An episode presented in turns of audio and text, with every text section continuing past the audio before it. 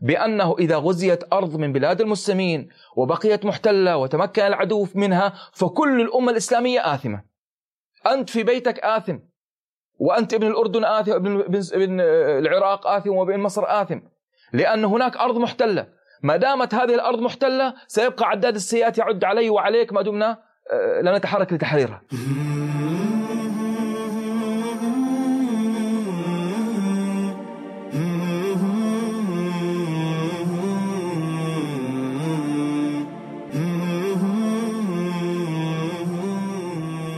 بسم الله الرحمن الرحيم والصلاة والسلام على رسول الله سيدنا محمد وعلى آله وصحبه وسلم أبو أيوب من الأرض المباركة.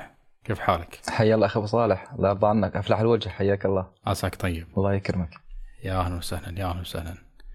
أه، أتشرف في مقابلتك صراحة أبو أيوب. الشرف لي والله. خير. الشرف لي. الله يبارك فيك. على على قبولك.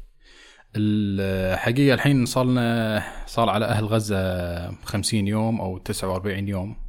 50 يوم. يعني القصف والتدمير والإبادة الجماعية و و هي ما بي يعني أسرد ماذا حصل. ودي باختصار نتكلم عن يعني خلينا نقول الاستفادة من طوفان الأقصى. هناك حقيقة إذا نبني نتكلم عن ماذا ماذا ممكن أن نستفيد من طوفان الأقصى. حقيقة نتكلم عن يعني يعني كتب. ممكن نؤلف كتب بخصوص هذه العملية. يعني نتنياهو إيش يقول؟ يقول سيتغير وجه الشرق الأوسط. سيتغير وجه الشرق الأوسط. وفعلا راح يتغير. بإذن الله الشرق الأو... وجه الشرق الأوسط. يعني راح تتغير المفاهيم راح تتغير المصطلحات راح تتغير وجهات نظر المسلمين تجاه الحضارة الغربية والعالم الغربي العالم المنافق المفاهيم اللي يصدرون لنا إياها. العلمانيه والليبرالية والنظام الدولي و و و. هذا كله سيتغير يعني مستحيل أن يقبل مسلم مثلا اليوم بمشروع حل الدولتين بعد هذه المجازر. لا مستحيل. آه مشروع دولة 67 أو التطبيع مع كيان يهود. وإن كان يعني هذا مرحلة متقدمة في الخذلان. ليش نقول يعني مستحيل أن يقبل المسلم في هكذا المشاريع؟ لأن هذه العملية تختلف عن العمليات السابقة. ولذلك من المستحيل أن تكون الأمة اليوم هي نفسها الأمة قبل طوفان الأقصى. مستحيل. يعني يعني هذا على مستوى الأمة يعني حتى على المستوى الشخصي أبو أيوب. يعني أنا قاعد بيني وبين نفسي يعني حتى على المستوى الشخصي يعني أحدهم يقاطع المنتجات الداعمة ليهود نصرة لإخوانه. وهنا لابد أن يقطع آه، الذنوب اللي يرتكبها. يعني يكون بينه وبين الله آه، التواصل أقوى بعد الطوفان الأقصى. أيضا مفهوم الجهاد. يعني أنا مع خلينا نقول بالدوام أو مع ربعي آه، أقول لهم يا جماعة حدثوا نفسكم بالجهاد. حدث نفسك بالجهاد.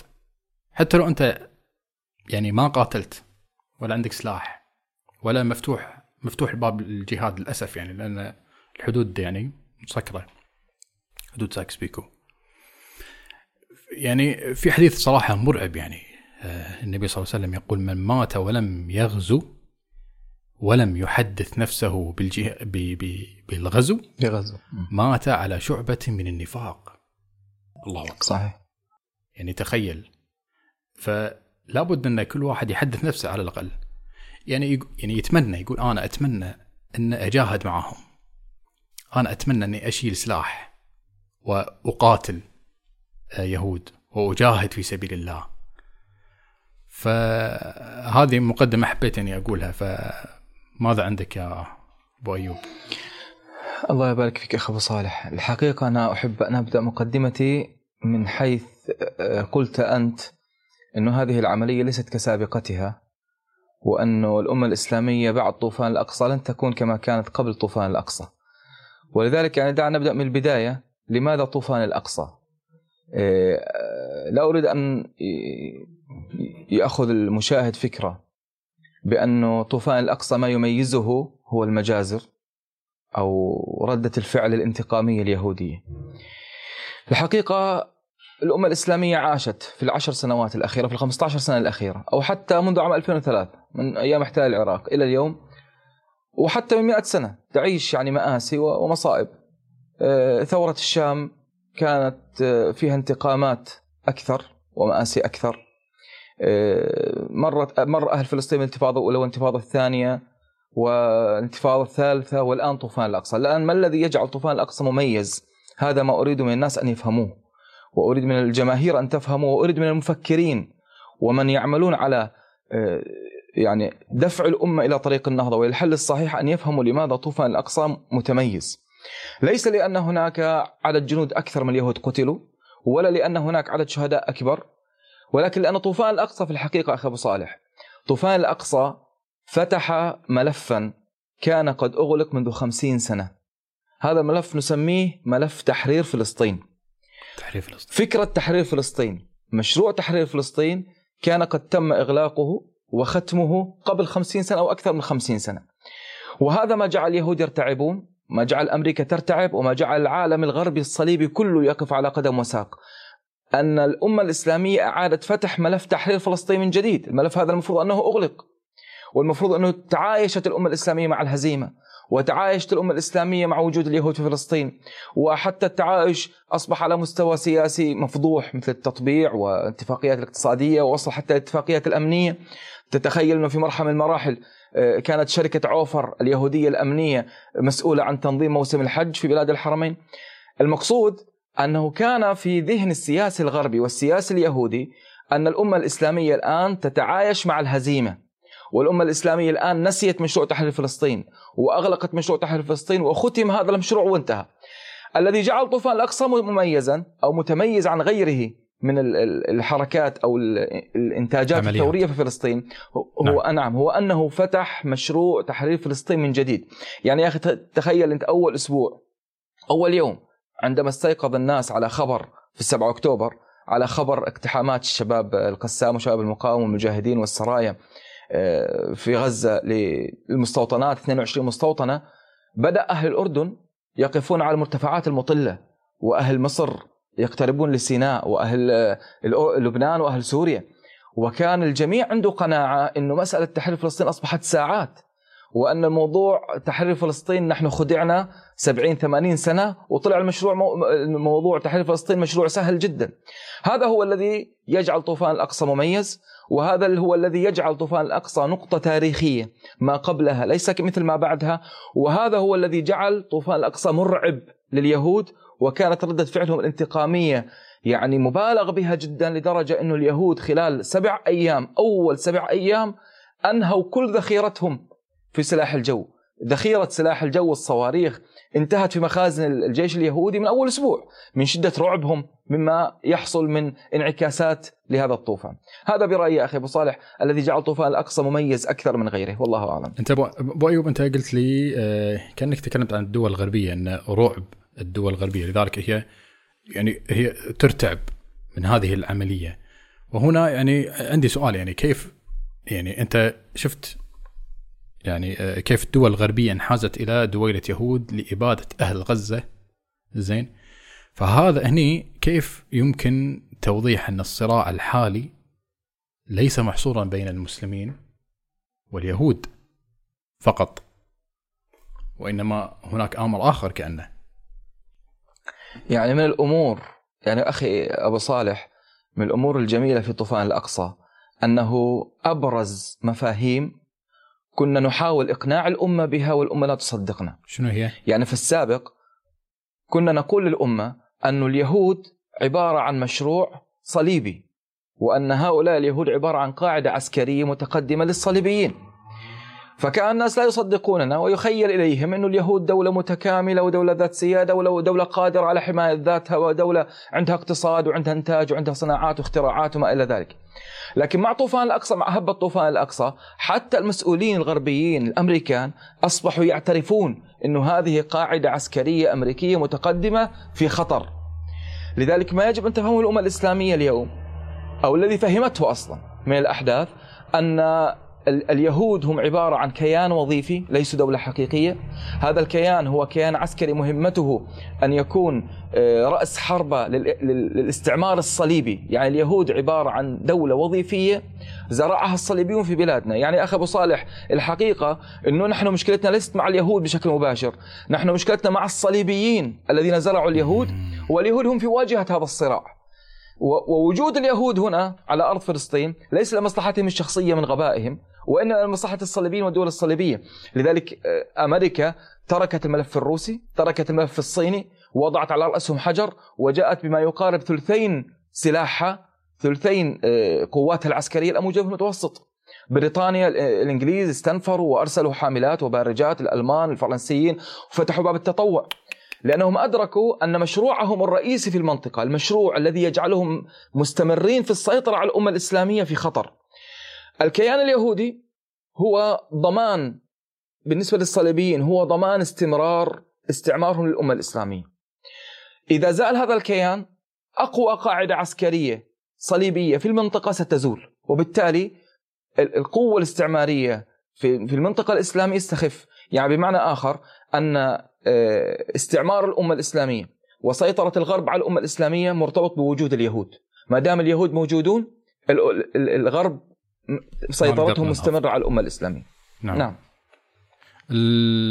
واضح آه، تذكر آه، هذا في مسؤول آه، سابق اعتقلوه الحين مسؤول سابق في المجلس الأمن القومي الأمريكي اللي هو ستيوارت آه، سيلدوويتز هذا اللي يكلم واحد مصري في أمريكا بائع يعني يعني نعم، كان. يبيع زين فيقول للبائع في أمريكا مسلم من مصر كأنه آه، يقول قتل 4000 آه، طفل فلسطيني لم يكن كافيا.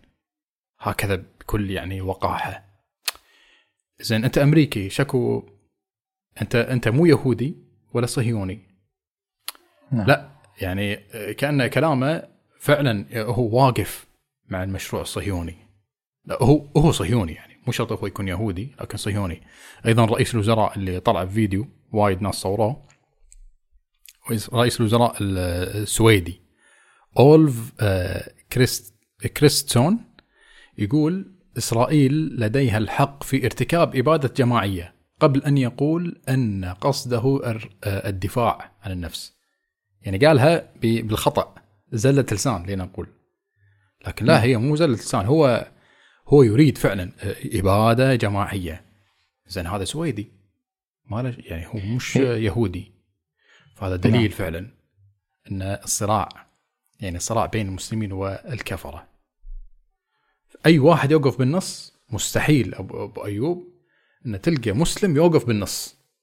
وللأسف اليوم فيه نجد يعني أكثر من مشايخ بعد يوقفون في في في في المنطقة الضبابية.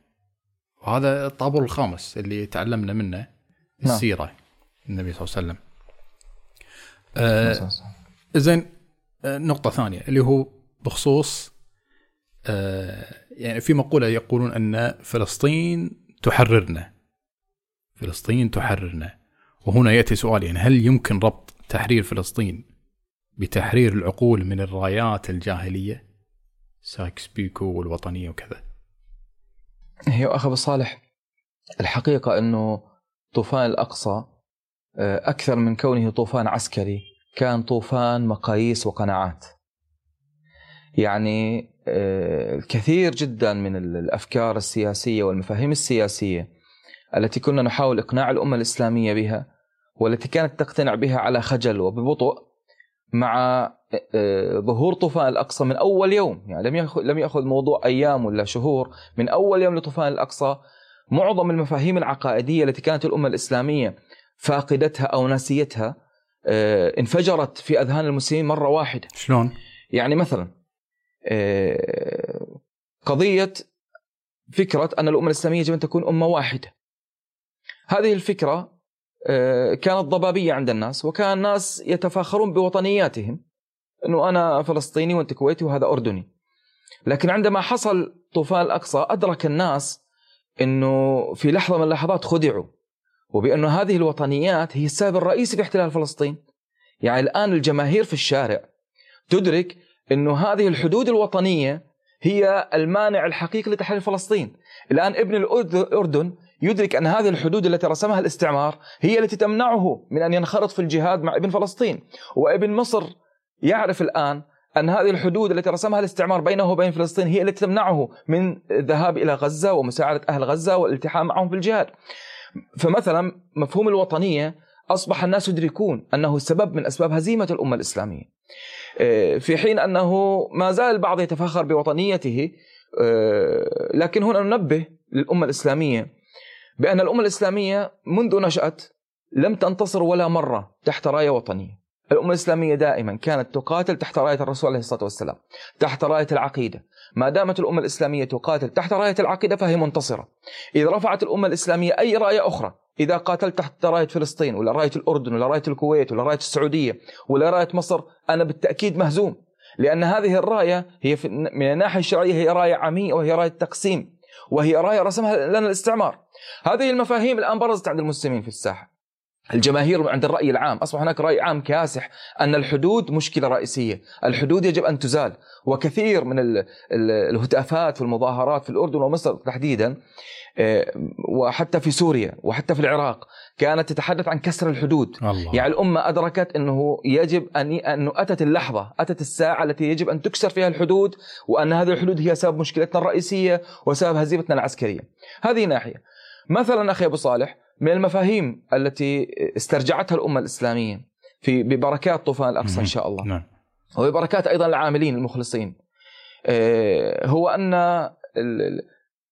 الجهاد آه. في سبيل الله. هو الطريق الوحيد للعزة آه، في السابق مع ظهور منظمة التحرير وغير منظمة التحرير أقنعوا الأمة أن هناك مسارات أخرى قانون دولي ومجلس أمن وهناك طرق أخرى لإحقاق الحق وهناك طرق أخرى لتحصيل الحق وهناك طرق أخرى لحل المشكلة. الآن الأمة الإسلامية مجمعة برأي يعني عام كاسح جدا لا يمكن تجاهله ولا يمكن حتى إيقافه عند حده أن الجهاد هو فقط الجهاد في سبيل الله هو الطريق الوحيد للعزة وهو الطريق الوحيد لتحرير فلسطين. الآن كما قلت أنت في المقدمة أخي أبو صالح موضوع ال 67 الآن مرفوض. موضوع حل الدولتين الآن مرفوض. أتحدث أنا عن الراي العام في الشارع. ليس مرفوض لأن هناك آلاف الشهداء لا مرفوض لأن مفاهيم العقيدة ظهرت من جديد عند الأمة الإسلامية. وبدأت الأمة الإسلامية مفاهيم الأعماق لنقول؟ مفاهيم الأعماق نعم. يعني المسلم يبقى مسلم حتى مهما ابتعد عن دينه في لحظة معينة ستظهر مفاهيم الأعماق لتعيده إلى الصراط المستقيم.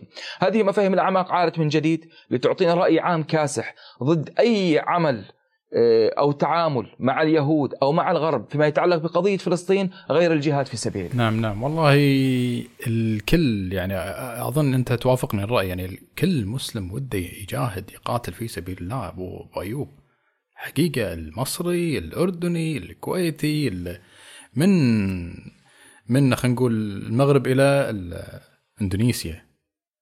يعني من جاكرتا إلى طنجة.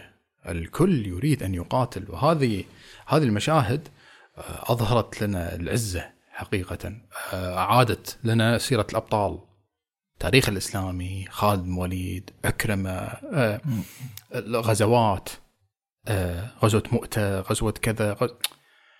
فسبحان الله الجهاد فعلا ما أدري منو الصحابي اللي هو قال إن إذا يعني تركنا الجهاد بقينا في الذل كان أبو بكر أو عمر نعم سيدنا علي بن أبي طالب. علي نعم. رضي سيدنا علي نعم. فهذا هذا طيب هذا آه، رايات آه، سايكس بيكو.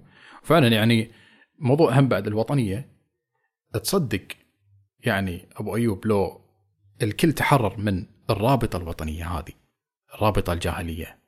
زين؟ كان الكل دخل ونسف آه، جيش يهود. يعني لو هي هذه الرابطة الوطنية. ما أثرت على عقول المسلمين.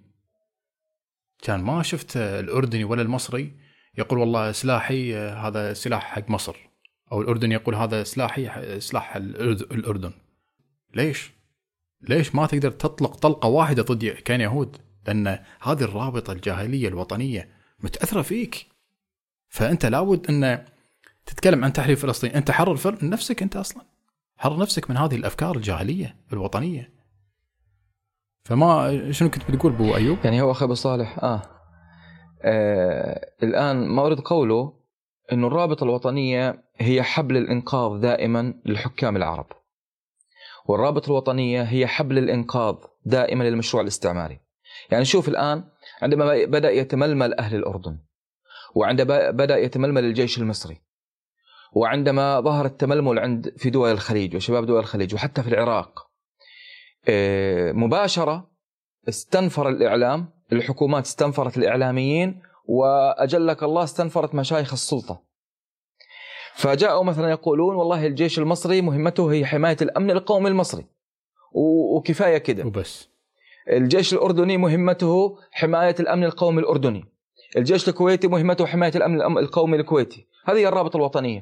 ثم ظهر علماء السلاطين مشايخ السلطة السلاطين وبدأوا يتحدثون أنه هذا أنت ليس مطلوب منك أن تجاهد. أحد المشايخ يتحدث عن كل تقريبا كل مشايخ السلطة نبذوا فكرة الجهاد. وأنت المطلوب منك هو أن تدعمهم أن تتعاطف. معهم أن تدعو لهم أن ترسل لهم المال. طب والجهاد يا جماعة ما في أحد يتحدث عن الجهاد في سبيل الله لذلك أخي أبو صالح من الأمور الجميلة أنت تحدثت عن استغلال طوفان الأقصى هو طوفان الأقصى لا يحتاج الاستغلال لأنه حقيقة ان انعكاسات الطوفان تجرنا جرا للعمل وبالكاد يعني آه، نستطيع أن ننجز أعمالنا. الآن طوفان الأقصى أظهر للشارع للعوام أن هؤلاء مشايخ السلطة كانوا يخدعوننا، كيف كانوا يخدعوننا؟ لم يكونوا يعرفوننا بالدين الحقيقي يعرفوننا بأبواب الفقه، نحن نعم نقول الفقه أبواب العلم الشرعي كلها بركة من أولها لاخرها، من الطهارة نعم. إلى الزكاة إلى الحج إلى, إلى الجهاد كلها بركة. آه كمل كمل أبو أيوب لأن لأن إحنا راح نتكلم عن طلب العلم راح نتكلم عن هذا الموضوع. آه فالقصد هنا أن الناس أدركوا بأن آه، أصبح الناس يرون أن العالم الذي لا يسهل لنا أمر الجهاد ولا يدعونا للجهاد هو عالم يجب نبذه وكثير من العلماء المشهورين في الفضائيات والذين ضجت بهم يعني الآفاق بالشهرة سقطوا في هذه المرحلة في هذه الخمسين يوم سقطوا فقط لأنهم لم يكونوا يتحدثوا عن الجهاد في سبيل الله. جميل جميل جميل. طيب آه يعني انت أنت أنت تكلمت عن الحكام يعني أكيد سايكس بيكم مرتبطة ارتباطا وثيقا لنقول وارتباط عميق بالحكام. الحكام يعني في ناس يقولون يعني مر مر علي فيديو أن يا جماعة إحنا جيد أن أنتم تقاطعون المنتجات الداعمة لكيان يهود. طيب أقوى منتج غربي هم القادة الزعماء هؤلاء فلا بد أن تقاطعوهم ويعني تشوفون البديل ف شنو شنو حديثك حول الموضوع هذا ابو أيوب؟ والله العبارة كانت جميلة جدا وعميقة جدا. أنا قرأتها عند أحد الأخوة. قال ما أنكم يعني نويتم وعزمتم على مقاطعة المنتجات الغربية فقاطعوها كلها مرة واحدة والحكام المنتجات الغربية. صحيح. وهنا أريد أن أنبه إخواني السامعين والمشاهدين. آه، ما يجب أن يعرفه كل مسلم الآن ربما لا تعرفونه ولا يخبركم أحد به. هو أن الواقع السياسي أو الظروف السياسية التي نعيشها اليوم هي مخلفات الحرب العالمية الأولى. بمعنى عندما انتصر آه، الحلفاء في الحرب العالمية الأولى وهزمت الدولة العثمانية قام المنتصرون بإملاء شروطهم. نحن الآن ما زلنا نعيش تحت إملاءات شروط المنتصرين. يعني نحن الآن ما بعيدين عن الحرب العالمية الأولى 100 سنة وكذا وما زلنا نعيش أجواء الهزيمة. ومن شروط هؤلاء المنتصرين الذين هزمونا في الحرب العالمية الأولى هو وضع هذه الحكومات. يعني آل سعود متى أتوا؟ الشريف حسين وذريته الذين يحكمون الأردن متى أتوا؟ الجامعة كل حكام المنطقة العربية. كل هؤلاء هم إملاءات المنتصر علينا عندما هزمنا في الحرب العالمية. يعني لا يجوز لأمة كريمة أن تقبل أن تعيش ظروف وشروط الهزيمة قرن وبضع سنوات. نحن منذ أكثر من قرن ونحن نعيش شروط الهزيمة. بالتالي الأمة الكريمة الأمة الحية يجب أن تنظف جسدها من شروط الهزيمة أولا بأول ومن آه، شروط هذه الهزيمة أو من الشروط هذه التي يعني خضعنا لها هي وجود هذه الحكومات. وهنا أعود أخي لموضوع الرابطة الوطنية. الرابطة الوطنية الرد عليها ليس فقهي يعني نحن عندما نتحدث عن الرابطة الوطنية نتحدث عنها من باب أنها تخالف العقيدة الإسلامية أولا. فنقول للناس الأصل أن المسلم أخو المسلم. وأن الإسلام هو الرابط الوحيد بين المسلمين وأن الوطن لا يجوز أن يكون رابط. البهائم ترتبط بالوطن ويعني أجلك الله المخلوقات العادية ترتبط بالمكان الجغرافي. المسلم لا يرتبط بمكان جغرافي لأن المسلم مطلوب منه أن يعمر الأرض كل الأرض. الصحابة اللهم ارضى عنهم بعد استشهاد سيدنا عمر الخطاب لم يبقى ولا واحد منهم في المدينة المنورة. انتشروا في الآفاق ووصلوا أذربي منهم من دفن في أذربيجان منهم من دفن عند. حدود الصين من من دفن عند حدود القسطنطينية بالتالي فكرة الرابطة الوطنية أولا تخالف العقيدة الإسلامية. أي إنسان عقيدته صحيحة لا يمكن أن يرفع هذا العلم. مستحيل لأنه يعرف أن هذا علم تفرقة. هذا علم يعبر عن رابطة وطنية وهذه الرابطة أي الوطنية محرمة المفروض. يرفع؟ أي علم مفروض؟ أه، سأقول لك الآن. هذا بداية. هكذا نحدث الناس عن الرابطة الوطنية. لكن هناك أمر آخر غير الناحية العقائدية وإن كانت العقيدة هي الأهم دائما وهو أن الرابطة الوطنية هي نقطة ارتكاز الاستعمار. يعني لا يمكن للاستعمار أن يستمر في بلادنا بدون استمرار فكرة الرابطة الوطنية. يعني عندما جاء الإنجليز وهزموا الدولة العثمانية وبدأوا الاستعمار رفعوا شعار واحد شعار رئيسي فرق تسد. تسد. هذه فرق تسد هذه هي الرابطة الوطنية. بالتالي أنت طول ما أنت متفرق ومفترق على الأمة الإسلامية بقناعتك لأنك تعتز بأنك كويتي ولست فلسطيني وأنا أعتز أني فلسطيني ولست مصري وهذا يعتز أنه أردني وليس سعودي. بما أنك تعتز بوطنك فأنت ما زلت تخدم بفكرك المهزوم ما زلت تخدم المشروع الاستعماري الذي على أساسه حطمت الأمة الإسلامية. لذلك أول خطوة لكي آه، تحرر العقل من آه، آثار ولوثات الاستعمار هي أن تجهض فكرة الوطنية المقتنع فيها. الراية الوحيدة أخي أبو صالح نعم. يعني أنا أحتار. عندما أحدث الناس أقول لهم هناك راية رسمها الرسول بيده بيده. الشريفة هناك علم رفعه الرسول عليه الصلاة والسلام. طب إذا كان سيدنا النبي رفع علم ورفع راية ما أين من أين سأتي براية أشرف من رأية محمد عليه عليه والسلام؟ وسلم. وبأي راية أتشرف أكثر من رأية محمد عليه الصلاة والسلام؟ الراية التي رسمها سيدنا رسول الله بيمينه الراية التي رفعها رسول الله بيمينه الراية التي حملها رسول الله لعلي يوم الخيبر الراية التي حملها رسول الله لعبد الله. يوم حنين نعم. الراية التي حملها رسول الله لخالد بن الوليد الراية التي حملها رسول الله لأبو بكر هذه الراية التي حملها الرسول للصحابة والمجاهدين هي الراية التي يجب أن أتمسك بها وأن أرفعها وأن أتشرف بها. أنا لا يشرفني أي راية إلا الراية التي رفعها محمد عليه الصلاة والسلام. وسلم.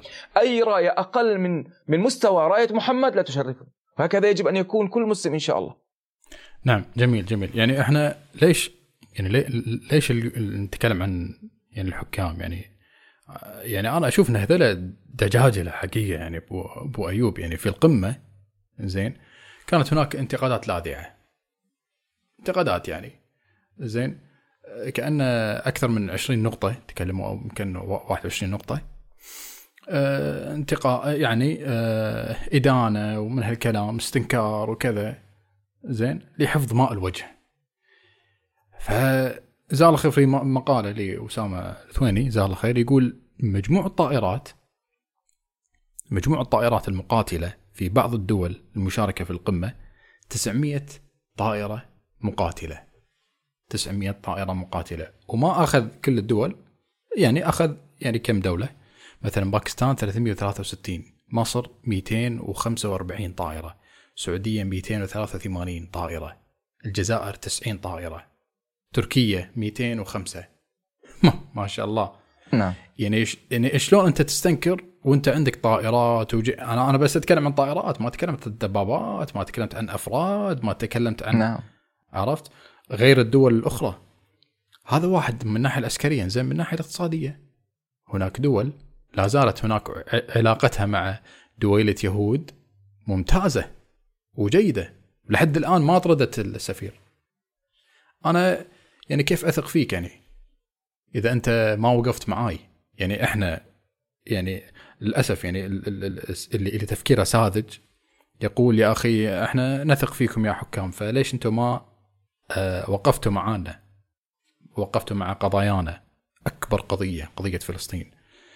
فالإنسان اللي لا زال يطبل لهؤلاء لا, يزال يعني يثق بهؤلاء هذا صراحة مسكين يعني.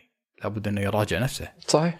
أيضا يعني من من يعني بركات آه، طوفان الأقصى آه، موقف العالم موقف العالم من أحداث غزة فرصة حقيقة لتقييم الأفكار ال- الغربية العلمانية، الليبرالية، الإنسانية، النسوية، ال ال ال يعني هناك الكثير من الدعاة جزاهم الله خير. شغلهم الشاغل بو أيوب ال يعني التركيز على مثلا فكرة العلمانية ونقض العلمانية. شغله الشاغل يعني يعني كان قضية مصيرية. آه، شغله الشاغل الرد على النسويات شغله الشاغل الرد على الملحدين وفقط. آه، واحد من هذيله زين جزاهم الله خير هو قال في تغريده يقول أظن خرافة العلمانية والإنسانية الغربية دفنت للأبد. قد يتم إحياؤها بعد 100 عام أو بعد 100 عام في أجيال أخرى. أما بين هذه الأجيال التي تشهد كل لحظة حقارة العلمانيه ووضاعة الإنسانية الغربية فلا أظن. أيضا عفوا نقطة ثانية آه، تلاشت الصراعات بين الأشاعرة والماتريدية من نعم صوب نعم. والسلفية من صوب آخر. صحيح. ما ما ش- ما ما قاعد أشوف فيه هناك صراعات وردود وأفعال وكذا وكذا. سبحان الله. الكل كأنه الكل متفق وعنده قضية واحدة وهو التركيز هو الم... على آه. ملف واحد. هو الموضوع الموضوع أخي أبو صالح ليس التركيز على ملف غزة. الموضوع يعني كما أسلفت أنت مع بداية طوفان الأقصى لم نعد نسمع عن نسويات شيء لم يعد العلمانيين يتحدثون الملحدين وشبهاتهم اختفت منكري السنة لم يعودوا يظهرون حتى كما أسلفت أنت الصراع بين ما يسمى السلفية والأشعرية آه، والماتريديه اختفى ملاحظ و- وياي أنت ابو أيوب؟ نعم نعم ملاحظ وياي الآن السبب لماذا السبب؟ أنا أقول لك لماذا السبب، يعني بحسب تقييمي الشخصي. أنا يعني في كثير من الناس يأتوني الناس ويطلبون يعني يسألونني يقول متى يعني كيف يمكن أن نتخلص من الجمعيات النسوية وأفكارها دمرت بيوتنا، دمرت نساءنا. آه، وأنت تعلم أنا أعمل في المحكمة كمحامي آه، دائما الناس يتحدثون لي يقول إنه أسباب الطلاق المرتفعة والمشاكل المرتفعة. فأنا دائما أقول لهم كلمة واحدة. أقول لهم كل هذه الأفكار المنتشرة سواء المتعلقه بالنسوية، متعلقة بالعلمانية، متعلقة بمنكري السنة، الموجة الإلحادية، موجة نشر الشذوذ، كل هذه التي ترونها وتتعبكم حلها بسيط جدا وهو أن يغلق باب السفارة. أغلق أبواب السفارات كل هذه المشاكل تنتهي. لن يبقى عندك لا مشاكل لا لا أحد يتحدث في أفكار النسويه ولا في أفكار الإلحاد ولا في أفكار إنكار السنة ولا في أفكار الشذوذ ولا حتى في دعم العلمانية. لأنه كل هذه أخي أبو صالح كل هذه مشاريع سفارات غربية، كل هذه الأفكار والجمعيات كلها تابعة للسفارات وكل هذه الأفكار وال- والكتيبات يتم تجهيزها في الملاحق الثقافية في القنصلية الفرنسية والسويدية وال- والألمانية والأمريكية ويتم نشرها. بالتالي مجرد أن تغلق هذه السفارات انتهى. انتهت المشكلة. هذه نقطة. النقطة الثانية يا اخو صالح آه، لماذا الناس يعني هم توقفوا لأنهم انشغلوا، لم تعد السفارات الآن لديها وقت لتدعم النسويات لأنه الدعم كله في الناحية العسكرية والإعلامية العسكرية. فما عاد عندهم وقت يعني أجلوا. أجلوا موضوع النسوية وأجلوا موضوع إنكار السنة وموضوع الإلحاد والشذوذ. وموضوع نعم موضوع دعم الفرقة وال وال وال والتفرقة بين شيء اسمه سلفية وأشعرية أجلوه لأنه ما هم متفرغين الآن وما عندهم ميزانية لتغطية الجانب الثقافي الحرب الثقافية والحرب العسكرية والإعلامية. فلذلك خفت الصوت قليلا، لكن الذي جعل الصوت يخفت أكثر ليس هو هذا الأمر، وإنما اليقظة العقائدية. اخ ابو صالح هذه هذه الأحداث أو هذه الأفكار دائما تظهر عندما يكون المسلمون بعيدين عن دينهم. عندما يكون المسلم متعلق بدينه وحسه العقائدي عالي لا يمكن لا يمكن أن يلفت نظره لا نسوية ولا إلحادية ولا شذوذ ولا كل هذه الأفكار العلمانية الموجودة في الساحة. لذلك أنت عندما ترفع الحس العقائدي والإحساس العقائدي والشعور العقائدي والانتماء العقائدي عند الأمة الإسلامية هذا لوحده كافي أن يعالج مشكلة النسوية، حتى لو لم ترد على شبهاتهم، يعني لو ما ردنا على شبهاتهم، لو ما ردينا على أفكارهم لو ما فضحنا أشخاصهم مجرد أن تشتغل في إحياء العقيدة الصحيحة في أفكار في قلوب المسلمين وإحياء الأحكام الشرعية الصحيحة في قلوب المسلمين لن تجد لهم عمل. يعني هؤلاء أصلا مع من يعملون؟ مع المنفلتين من دينهم. ويعملون مثل ما قالوا مع الغنم الشاردة عن دينها وعن قطيع الأمة الإسلامية. لكن عندما تكون الأمة الإسلامية عقيدتها حية ومشتعلة وهذا الذي فعله طوفان الأقصى بحمد الله وبركته أشعل العقيدة في قلوب الناس. ما عاد عند الناس استعداد أن يسمعوا أي كلمة فيها انتقاص من الإسلام ولا أي كلمة فيها انتقاص من الأحكام الشرعية لأن العقيدة اشتعلت في قلبه. آه، لذلك دائما أنا أقول الحل الجذري لهذه المشكلة طبعا هو إقامة الخلافة الإسلامية الحل الجذري لكل شيء لكن الحل الجذري في واقعنا الحالي هو محاصرة السفارات يعني آه، إغلاق أبواب السفارات وتدخلها في المجتمع المدني والمدارس. السفارات الآن تتدخل في المستشفيات في المحاكم. في المدارس في المناهج المدرسية المناهج الجامعية. إلى أن إذا قطعت يد السفارات والسفراء والقنصلات الثقافية لن يكون ما راح تلاقي ما راح تلاقي تكتل نسوي في الجامعة ولا في المدرسة ولا تكتل إلحادي ولا تكتل شذوذي ولا جمعية آه، ريمبو وقوس قزح وما أدراك. الأمر الثاني هو رفع مستوى الإحساس العقائدي وحب الإسلام. يعني أنا عندما أحب الإسلام حتى لو كنت لا اعرف ما هو حكم الجلباب بما إني أحب الإسلام سأدافع عنه. حتى لو ما عندي قدرة إني أثبت إنه الجلباب هو واجب شرعي. جميل جميل. على هالموضوع هذا لا علاقة في يعني سؤالي آه، يعني أيضا من بركات الطوفان الأقصى. آه، عندي سؤال يعني أبو أيوب يعني كيف يمكن للأفراد إعادة النظر في طلب العلم الشرعي بشكل يصب في مصلحة تغيير الواقع الفاسد؟ يعني شنو الخطوات اللي ممكن نتخذها لضمان أن البحث عن العلم الشرعي لا يساهم في يعني آه، إحياء هذا الواقع الفاسد. يعني آه، يعني مثلا آه، نعم. الكليات شريعة. كلية شريعة زين. تخرج للأسف يعني تخرج بالأخير طلبة طلبة علم يعني يشرعون الواقع الفاسد. اليوم طالب العلم حتى لو بروحه يتعلم يتعلم يتعلم سنين سنين آخر شيء يشرع لي الواقع الفاسد يخرج لنا ويقول أن الواقع جيد آه، لا يحتاج إلى تغيير جذري وإنما يحتاج إلى يعني بعض يعني تصحيحات هنا وهناك. أخي وصالح موضوع العلم الشرعي آه، له طرفين. يعني أبدأ من كلمة جميلة جدا لسلطان العلماء العز عبد السلام رحمة الله عليه. سلطان العلماء قال كلمة إيه هذه الكلمة تجيبك على سؤالك لكن سنحللها.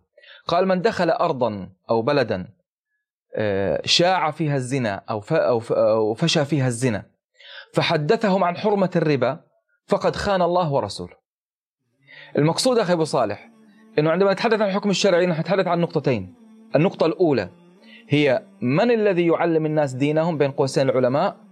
والنقطة الثانية ما هي أبواب العلم الشرعي التي نحتاجها؟ الآن في موضوع من يعلم الناس دينهم أخي صالح؟ كلنا يعني نعاني من مشكلة العلماء السلطانيين. العلماء الربانيين غير موجودين. العلماء الربانيين إذا كنت عالما أو فقيها أو حتى طالب علم مخلص تحمل قضية أمتك. لن يسمح لك بأن تكون أستاذ مدرسة لن يسمح لك أن تكون أستاذ جامعي لن يسمح لك أن تكون إمام مسجد. ولن يسمح لك أن تكون في أي وظيفة عمومية. ولن يسمح للفضائيات أن تجري مقابلات معك. لن يسمح لك بأن يكون لك درس حاشد يحضره الآلاف من الناس. حتى وسائل التواصل الاجتماعي مثل تويتر واليوتيوب وحتى التيك توك ستحضرك أول بأول. كل ما ارتفع جمهورك ستحضرك. بمعنى أن العلماء الربانيين الآن غير موجودين. محاصرين. غير مسموح لهم أن يرفعوا صوتهم لا في المدارس ولا في الجامعات ولا في المساجد. إيه. قلة قليلة جدا. نعم. قلة قليلة الساحة مفروشة الآن للعلماء السلطانيين. بمعنى العالم الذي يقول ما يريده السلطان. وهنا حتى نصل بالأمة الإسلامية لعلم الشرع الحقيقي يجب علينا أول نقطة. أن نعطي للعوام ولطلبة العلم وللجماهير بوصلة أو مقياس. كيف يعرفون أن هذا العالم سلطاني ولا هذا العالم رباني؟ هذا العالم السلطاني يحرم أن أخذ منه ديني وهذا العالم الرباني يجب أن أبحث عنه حتى لو كان في كهف في الجبال. أول شيء يجب أن تعطي الجماهير مقياس كيف يجدون العالم الرباني وكيف يفرقون بين هذا العالم الجميل المبتسم الذي تضج اسمه في الفضائيات وفي الصحف وفي المجلات وشو مشهور وأكتشف أنه عالم سلطاني وليس عالم رباني وأنه عالم لا يجوز شرعا أن أخذ منه ديني. أنا أقول في هذه النقطة حتى لا أطيل لأن هذه النقطة طويلة. وكتب فيها علماءنا الكثير من الكتب. يعني مثل آه، الإمام عبد العزيز البدري رحمة الله عليه آه، الشهيد آه، كتب كتاب جميل جدا أحب من الجميع أن يقرأوا وهو كتاب اسمه العلماء والحكام. يصنف نوعية العلماء يقول لك يعني يعطيك بوصلة. كيف تعرف هذا عالم يستحق أن يسمى عالم ويستحق أن تكون طالب علم في حضرته ويستحق أن تستفتيه؟ وبين هذا العالم السلطاني الذي يستخدم علمه للشهرة ويستخدم علمه لرفع رصيد البنك. أنا أقول هناك حديث جميل لسيدنا رسول الله عليه الصلاة والسلام. حديث يختصر على العوام وعلى طلبة العلم وعلى الجماهير. كيف يفرقون بين العالم السلطاني والعالم الرباني؟ سيدنا رسول الله يقول لنا باختصار. إذا رأيتم العلماء على أبواب السلاطين فلا تأخذوا منهم. نقطة وسطر جديد. أي عالم بينه وبين السلطان علاقة أي عالم بينه وبين الأمير علاقة أي عالم بينه وبين رئيس البلدية علاقة حطه في الصندوق قفل عليه. لا تأخذ منه دين. هذا لا تأخذ منه دين. الناحية الثانية أخي أبو صالح نحن نقول العلم الشرعي كله خير كله بركة وكله واجب التعلم. ابتداء كما قلنا من أحكام التجويد ومخارج الحروف وانتهاء بأحكام السياسة الشرعية والاقتصاد الإسلامي. كله بركة. لكن هناك نوعية من العلوم الشرعية وأبواب من الأحكام الشرعية الآن مفقودة الآن مفقودة ويتم تجهيل الأمة عليها. وهذه الأبواب هي التي تخرج الأمة من محنتها. عندنا ثلاث أبواب أخي بصالح الباب الأول هو فقه الأمر بالمعروف والنهي عن المنكر. هذا الأمر بالمعروف والنهي عن المنكر أخي صالح من أهم أبواب الفقه التي يجب تعلمها المسلم. لماذا؟ لأنه صفة الخيرية عند المسلمين هي الأمر بالمعروف والنهي عن المنكر. عندما تعرف أن صفة الخيرية لك عند الله هي هي الأمر بالمعروف والنهي عن المنكر، بالتالي أهم باب فقه يجب أن تتعلمه ويجب أهم أحكام شرعية يجب أن تحفظها وأن تمارسها هي أبواب الأمر بالمعروف والنهي عن المنكر. هذا واحد. اثنين الأمر بالمعروف والنهي عن المنكر أجره عند الله سبحانه وتعالى أعظم حتى من اجر الجهاد في سبيل الله. سيدنا رسول الله يقول سيد الشهداء حمزة بن عبد المطلب هو رجل قام إلى إمام ظالم فأمره ونهاه فقتله والحديث عن آه، أفضلية الحكم الأمر عن المنكر آه، يعني يطول الكلام فيها ولكن هذا باب الفقه تم طمسه وتم تقزيمه على مستوى والله شفت فلان ولا شفت علان أخطأ في قضايا المنكرات الخاصة. يعني أصبح فقهاء هذا الزمان يختزلون الأمر الأمر بالمعروف والنهي عن المنكر في المنكرات الخاصة، والله المنكر الذي يفعله جندل، المنكر الذي يفعله أبو صالح، هذا طب المنكر الذي يفعله الحاكم، المنكر الذي يفعله ولي الأمر، المنكر الذي تفعله الحكومة، المنكر الذي يأتينا من الغرب، المنكر الذي تقوم به مؤسسات الدولة، المنكر الذي يقوم به قادة الجيش لا أحد يتحدث عن هذه المنكرات العامة. المنكرات العامة محاربتها والوقوف في وجهها أهم من الوقوف في وجه المنكرات الخاصة لأن معصيتي أنا كشخص تؤثر علي لوحدي في الدنيا وفي الآخرة. لكن معصية هذا الحاكم تجر الويلات على الأمة كلها. معصية هذا الوزير تجر الويلات على الأمة كلها. هذا الباب الأول أخي أبو صالح. وهو باب فقه الأمر بالمعروف والنهي عن المنكر. وهذا الباب أهمله طلاب العلم إهمالا شديدا. وتعمد إهماله فقهاء هذا الزمن عن جبن وعن خوف. ويحاول يعني حتى في الجامعات وفي المناهج الأكاديمية يحاولون اختزاله على أبواب المنكر الخاصة. باب الفقه الثاني أخي أبو صالح الذي يعني فقدته الأمة. وتم اختزاله في يعني بضع آيات وبضع صفحات وهو الجهاد في سبيل الله. الأمة الإسلامية الآن تكاد لا تعرف شيء عن الأحكام الجهاد في سبيل الله. آه، طبعا هذا الأمر يعني يجرح قلبك عندما تقول هذا الكلام لأنه عزة الأمة الإسلامية مرتبطة بالجهاد. يعني أنت قبل في المقدمة آه، ذكرتنا بمقولة لسيدنا علي سيدنا علي كرم الله وجهه عندما قال ما ترك ما, ما ترك قومه الجهاد إلا ذلوا. ذلتنا وعزتنا مرتبطة بالجهاد. ذروة سنام الدين الجهاد. أحكام الجهاد الآن مختزلة. مختزلة حتى على مستوى كرامات الشهيد مختزلة. كرامات الشهيد مختزلة يتحدث عنها كلها. الآن فقه الجهاد وأحكام الجهاد يجب أن تكون معروفة. يعني مثلا أخي أبو صالح. هذا ابن الكويت ولا ابن مصر ولا ابن باكستان الذي يجلس في بيته وعنده شعور داخلي أنه ما عليه ذنب في اللي يحصل في فلسطين. ولا الذي يحصل في بورما والذي يحصل في الشام. معظم الشباب المسلمين الآن لا يدركون أن عليهم ذنب في هذا الأمر لأنهم لم يتلقنوا ولم يعلموا أحكام الجهاد في سبيل الله. أنت عندما تتعلم أحكام الجهاد في سبيل الله من المنبع الصافي ومن العلماء الربانيين تعلم عندها بأنه إذا غزيت أرض من بلاد المسلمين وبقيت محتلة وتمكن العدو منها فكل الأمة الإسلامية آثمة. أنت في بيتك آثم وأنت ابن الأردن آثم ابن, ابن العراق آثم وابن مصر آثم لأن هناك أرض محتلة ما دامت هذه الأرض محتلة سيبقى عداد السيئات يعد علي وعليك ما دمنا آه، لا نتحرك لتحريرها. طب هذا من أبواب فقه الجهاد. من أين تأتي بعالم يقول لك إنه أنت آثم لأنه فلسطين محتلة، وأنت آثم لأنه اغتصبت امرأة في الهند بالأمس، وأنت آثم لأنه اغتصبت امرأة في بورما بالأمس، وأنت آثم لأنه دمرت إدلب بالأمس. بالتالي أبواب فقه الجهاد اختزلت في بضع آيات كرامات الشهيد. بضع يعني حتى ليست كل كرامات الشهيد تذكر يذكرها الفقهاء. بينما بقية أحكام الجهاد يعني ملغاة من عقلية يقول لك الفقهاء. جهاد النفس. يقول لك جهاد النفس. وبدأوا بتقسيمها جهاد طلب وجهاد دفع. وهلم جرى المشاكل كثيرة. يعني موضوع فقه الجهاد كبير جدا ويجب على الأمة الإسلامية شباب الأمة أن يدركوا أنهم جهل الآن. الآن الأمة الإسلامية جاهلة بفقه الجهاد. ويجب على الأمة الإسلامية أن تطالب علماءها بأن يعلموهم فقه الجهاد لا أن يكتفوا بكرامات الشهيد الجهاد له فقه. وباب الفقه الجهاد من أعظم من أعظم الأبواب، لماذا من أعظم الأبواب؟ لأنه من أهم الأحكام الشرعية المرتبطه المرتبطه بمصير الأمة وكرامتها بين الأمم. هذا الباب الثاني، يعني كنا نقول الباب الأول المفقود الان المعروف المنكر الأمر عن المنكر، ثانيا باب فقه الجهاد الذي يعني الآن الأمة الإسلامية شبه جاهلة بالجهاد وفقه الجهاد. والثالثة هو الولاء والبراء. أوه. فقه الولاء والبراء.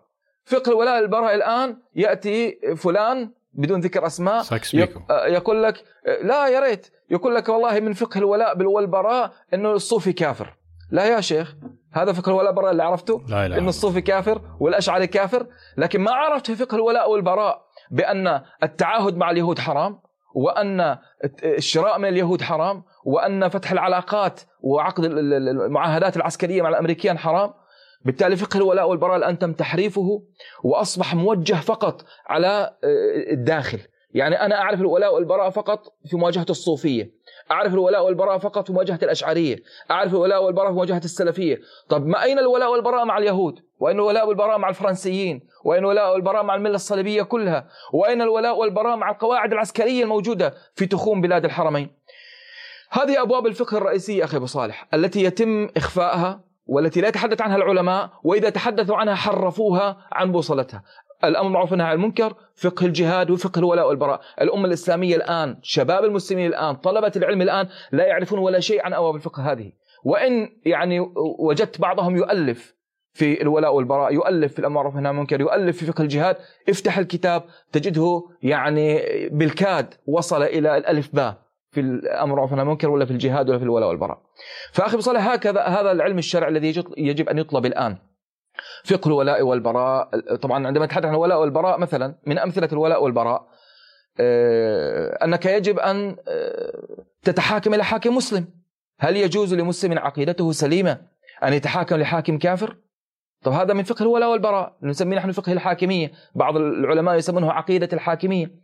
وهلم جرة. هذه أبواب الفقه الرئيسية المفقودة الآن في الأمة الإسلامية والتي يجب إحيائها وقبل إحيائها أو مع عملية إحيائها يجب أن يتعلم الناس يتعلم العوام وطلبة العلم والجماهير المسلمة كيف يفرقون بين العالم الرباني والعالم السلطاني العالم الذي يؤخذ منه الدين والعالم الذي لا يجوز أخذ الدين منه. جميل جدا جميل جدا. الأمر المعروف عن المنكر والفقه الجهاد والولاء البراء. صحيح يعني مفاهيم جدا صلبة ويجب أن يعني يدركها كل مسلم. اليوم آه، سبحان الله يعني طالب العلم اليوم للأسف آه، كثير من يعني يعني شفنا إحنا من طلاب العلم انه يتكلم عن الولاء والبراء لكن لترسيخ الواقع نعم. لتثبيت الواقع لتثبيت. ف يعني يطرح الكثير من طلاب العلم الإسلام يعني بشكل مفصل فيما يخص أحكام الطهارة والعبادات صيام الصلاة يقول لك انه مثلا هل جائز انه يرفع إيده في الصلاة؟ نعم. فروع الفقه في فروع الفقه يفصل لك فيها النواحي هذه، لكن في القضايا الكبيرة القضايا الكبرى مثل فلسطين اليوم قاعد قاعد نتكلم عنها يعني يطرح الإسلام بشكل مفتوح يقول يقول لك الدعاء والتبرع يعني هو وكذا. أخي أبو صالح حتى حتى حتى تدرك أن السبب الرئيسي هو جهل المسلمين بفقه القضايا الكبرى. يعني لو جينا لشخص مثلا زكاته ألف دينار ودفع دينار واحد ماذا نقول له؟ نقول له شكرا. رجل بلغ النصاب ونصاب زكاته مقدار زكاته ألف دينار. وجاء ومد إيده على جيبه وأعطاك دينار واحد. أو دفع في صندوق الزكاة دينار واحد. ماذا نقول عنه؟ نقول عنه كثر الله خيرك ولا مقصر؟ مقصر نقول عنه. طب أنت كمسلم عندما تعرف أنه مطلوب منك الجهاد بالنفس والسلاح وتكتفي بدفع بالدعاء ودفع المساعدات. هنا يشعر المسلم بالذنب بأنه مقصر لكن عندما تأتي إليه وتقول له ادعو دعاءك يعني له آه، مقام كبير وبركة كبيرة آه، ادفع أموال وأموالك إن شاء الله تصل ولك فيها خير كثير. تعطيه شعور كاذب شعور كاذب بأنه أدى ما عليه. تعطيه شعور كاذب بأنه أدى وظيفته وواجبه الشرعي. لذلك أنا أقول لك أخي أبو صالح الأمة الإسلامية لا تعرف ما هو واجبها الشرعي حتى الآن. يعني بعض الناس الذين يقولون لك نريد أن نجاهد في فلسطين يتخيلون أنه والله هذا الجهاد في فلسطين يعني كرم منك أن تريد أن تجاهد فلسطين. لا ليس كرم منك. أنت مطلوب منك فرض فرض أن تجاهد في فلسطين. ومطلوب منك أن تذهب لفلسطين بسلاحك. عندما يفهم المسلمون ما هو المطلوب الشرعي منه عندها سيشعر كم هو مقصر حتى لو دفع كل ماله؟ وكم هو مقصر حتى لو قام الليل من أول ليلة دخلوا غزة حتى اليوم لو قائم الليل لا يفتر ولا ينام سيشعر بأنه مقصر. لكن لما تأخذ منه المساعدة تقول والله كثر الله خيرك ويعطيك العافية وما شاء الله عليك سيشعر أنه شبع صار عنده إشباع روحي كاذب بأنه أدى ما عليه. وهذه مشكلة علماء السوء. أنهم لا يعرفونك ما هو المطلوب الشرعي منك ويقنعونك بأنك في في سلامة مع الله سبحانه وتعالى وأنك ما عليك شر وما عليك إثم وبس أنت أعطينا كم دينار وأعطينا كم دولار وخلاص أديت ما عليك. وهذا هو هذه عين المشكلة مع العلماء السلطانيين. صح صح صح. زين طيب من أيضا من بركات طوفان الأقصى يعني واللي يعذرني الجماهير ويعذرني أبو أيوب يعني ممكن نقاط يعني مش مرتبة. هناك من يقول أنكم يعني خسرتم أكثر يعني قتل من أهل غزة أكثر من 10000 نفس. 15000 طيب في شهر واحد. فعن أي نصر تتحدثون يا أبو أيوب؟ فعن أي نصر؟ نعم. وهناك يعني وهنا هذا السؤال ممكن نتحدث عن شقين. الشق الأول كيف يمكن تفسر الفرق بين النظرة المادية والنظرة الروحية للعالم؟ نعم. زين. يعني أكيد هذا اللي يقول أن أنت خسرتوا كثير فأين أين هذا النصر؟ هذا الأول. نعم. الشق الثاني الرد على الطابور الخامس والمخذلين من أبناء الأمة. ف يعني قرأت مثلا تغريدة على السريع أبو أيوب يقول مو كلهم بتل أبيب في منهم عايشين بيننا. صحيح. فماذا صحيح. تقول؟ صحيح. آه، أخ أبو صالح الموضوع يعني أولا عدد الشهداء تجاوز ال 15000 حسب التعداد الرسمي. والتعداد الرسمي أريد أن أعطيك يعني خبر أنه القدرات في عند الدفاع المدني شبه معدومة وعند الطواقم الطبية معدومة. لذلك احتمالية أن يقفز عدد الشهداء مرة واحدة آه، يعني احتمال كبير جدا. لكن حتى الآن عدد الشهداء يراوح 15000 لا لا ونسأل الله. أن يرحمهم جميعا ويتقبلهم جميعا. أحسبهم من الشهداء. الآن بعض الناس ابو أيوب ترى ترى قتلانا في الجنة. والله قتلانا في الجنة صحيح. وقتلاهم في النار. الحمد لله. يعني هذا اللي يريحك يعني. يعني هنا في قضية قتلانا في الجنة قبل أن ابدا الإجابة عن السؤال. في بدايات القرن آه، التاسع الهجري هناك عالم مسلم مجاهد في سبيل عالم رباني مجاهد في سبيله. وكل علمائنا وسلفنا ربانيين آه، ليسوا منتفخي الكروش مثل هذه الأيام، كان العالم دائما في أول الصف يجاهد في سبيل الله، لكن اسال الله أن آه، يعني يظهر العلماء الربانيين من جديد. فابن النحاس وجد إنه شباب زمانه آه، عزفوا عن الجهاد. فألف كتاب اسمه مسارع الأشواق إلى مصارع العشاق. يعطيهم الأدلة الشرعية وحالة الصحابة وحالة السلف حتى يفهم المسلم إنه أنا كمسلم علاقتي مع الشهادة هي علاقة عشق. أنا كمسلم أعشق الشهادة وأسارع للشهادة. ولا في مرة في تاريخنا ولا في لحظة من لحظات حياتي أتخيل أنه الشهادة هزيمة. أو أتخيل أنه الشهيد يعني آه، لا سمح الله مهزوم. علاقة المسلمين مع مع الشهادة هي علاقة عشق دائما. وأعتقد إنه هذا الأمر تلحظونه جيدا الآن في فلسطين غزة جنين طول كرم آه، الخليل. ترون ترون كيف أن الشباب يتسابقون للشهادة مع إمكانيات شبه معدومة. يعني هذا الشاب اللي خارج بكارلو ولا بقطعة آر بي جي مصنعة محليا. طبعا الإعلام يضخمها. هذا اللي على الجزيرة هذا المحلل العسكري يحاول أن يعطيك فكرة أنه هذه حماس يعني ند لند مع اليهود. الجيش اليهود. لا يا عمي نحن نقاتل ببركة عقيدتنا وهذه الأسلحة كلها مصنعة محليا بقدرات محلية. لا عندنا أسلحة ولا عندنا علماء ولا عندنا مختبرات كله على قد الحال كما يقولون.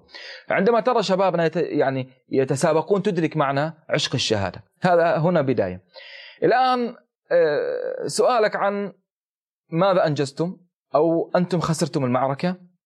وعندكم 15 ألف شهيد وعشرات آلاف الجرحى. ومئات آلاف النازحين فلماذا تستمرون في المعركة؟ والمعركة خسرانة. هذا ما يقوله آه، المحللون العسكريون أو المحللون السياسيون أو أصحاب النظرة المادية. نحن أخي أبو صالح لا عندنا نظرة مادية ولا عندنا نظرة روحية. نحن لدينا نظرة عقائدية للأمور. نحن لدينا نظرة عقائدية للأمور. الآن قبل أن نتحدث عن النظرة العقائدية للأمور دعونا نتحدث من الناحية العسكرية. من الناحية العسكرية البحتة. وفي العلوم العسكرية لا تقاس الهزيمة والنصر في المعركة لا يقاس بعدد الضحايا ولا مرة ولا معركة في التاريخ البشري تم قياس الهزيمة والنصر فيها بسبب أو بمقدار عدد الضحايا وعدد البيوت المهدمة وعدد الجرحى. دائما تقاس الحروب بالأهداف المحققة. بقدر ما حققت أهداف أنت منتصر وبقدر ما ما عجزت عن تحقيق الأهداف أنت مهزوم. بغض النظر عندك خسائر مادية فادحة عندك خسائر بشرية فادحة أم ما عندك. المهم في الحروب في النظرة العسكرية المهم هو أن تحقق أهدافك. إذا لم تحقق هذه الأهداف أنت مهزوم. إذا حققت هذه الأهداف أنت منتصر حتى لو وراك ملايين الشهداء وملايين الجرحى. الآن نظرة عسكرية سريعة في الساحة. اليهود من أول يوم هذا الجيش المرعب المخيف اللي من سبعين سنة ونحن يعني آه، نخاف أن ننظر إليه آه، وميزان رعب وميزان آه، آه، ردع. الجيش الذي لا يقهر. الجيش الذي هزم ست جيوش في ست ساعات احتل المنطقة العربية كلها آه، من أطراف الأردن الشرقية الأردن وفلسطين وغزة وحتى بيروت وحتى الجولان ونصف سيناء احتلها في ست ساعات. كانت مسرحيات أيوب آه صحيح صحيح. لكن هذه المسرحيات صنعت لصناعة وهم الجيش المرعب والجيش الردع والجيش الذي لا يقهر. طب هذا الجيش إذا أردنا على المقياس العسكري قبل أن نتحدث عن الناحية العقائدية. على المقياس العسكري ماذا أنجز أهداف؟ ولا هدف أنجز بالعكس. بريا سلاح المشاة فشل فشل ذريع مع أنه دعم فرنسيا بجنود فرنسيين ودعم بجنود أمريكيين ودعم بجنود ألمان. هزم على أرض الميدان. سلاح المدرعات والمدفعيات والدبابات هزم. سلاح التكتيكي هزم. السلاح الاستخباراتي والمعلوماتي هزم. حتى السلاح اللي بنسميه التكنولوجي اللي هي الكاميرات والمراقبة وما أدراك هزم. بقي عندهم نتفة الطائرات شوية الطائرات يخرجون بالطائرات يختبئون خلف السحاب ويرمون القنابل.